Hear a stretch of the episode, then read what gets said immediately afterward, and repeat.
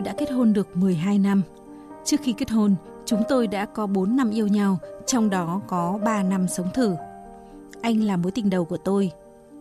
Khi đó, tôi được nhận xét là xinh xắn, ưa nhìn nên có nhiều chàng trai theo đuổi.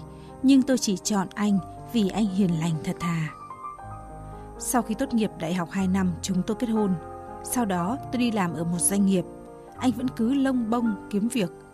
Một mình tôi đi làm với mức lương ít ỏi, lại phải thuê nhà và bao chi phí đắt đỏ. Chúng tôi quyết định rời thành thị để về quê chồng lập nghiệp. Vì là huyện cuối Hà Nội, rất ít doanh nghiệp. Nhưng nghĩ rằng cầm trong tay tấm bằng của một trường đại học danh giá, trước sau chúng tôi cũng sẽ có công việc. May mắn, một thời gian ngắn sau, anh xin được việc tại một doanh nghiệp tư nhân. Còn tôi, dù nộp đơn xin việc nhiều nơi nhưng vẫn chưa tìm được việc ưng ý, nên nghĩ rằng sẽ sinh con trước, công việc tính sau. Thế nhưng chẳng hiểu sao, cả năm sau đó tôi vẫn không mang thai. Vậy là tôi lại bắt tay vào đi xin việc. Lần này may mắn mỉm cười. Có một người bạn tôi được biết, một doanh nghiệp có tiếng ở địa phương đang tuyển một người làm tại phòng kế hoạch.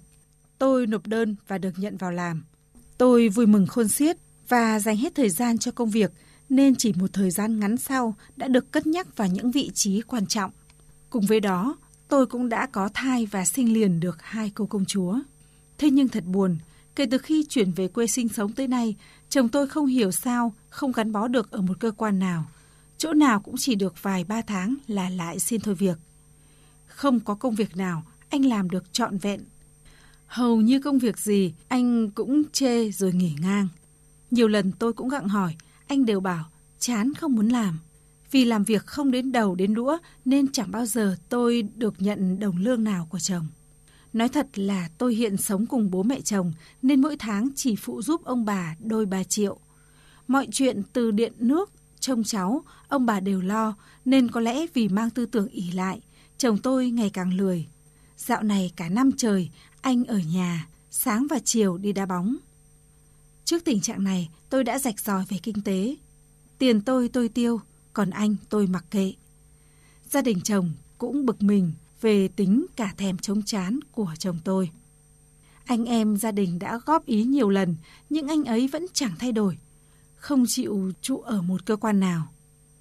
Đến giờ phút này, tôi nhẩm tính, có lẽ chồng mình đã thay đổi tới hơn năm mươi nơi làm việc rồi. Cách đây bốn tháng, bố mẹ chồng nói vợ chồng tôi phải nộp mỗi tháng năm triệu đồng. Nghe ông bà nói vậy, tôi đã nói anh phải lo tiền nộp cho ông bà, tôi sẽ chịu mọi chi phí học hành của con. Thế nhưng đã bốn tháng nay, chồng tôi cũng không đưa một đồng nào cho bố mẹ chồng. Tôi biết chuyện này nhưng vẫn mặc kệ. Mẹ chồng, anh em chồng tôi coi thường anh ấy ra mặt. Thế nhưng ngày nào, anh ấy vẫn vô tư đi chơi đá bóng với bạn và chơi đùa với lũ trẻ đáng tuổi con mà không mảy may lo nghĩ gì về tìm việc làm, cũng như lo kinh tế gia đình. Giờ tôi cũng đã chán ngấy cuộc sống gia đình như thế này. Tôi có nên chia tay hay không?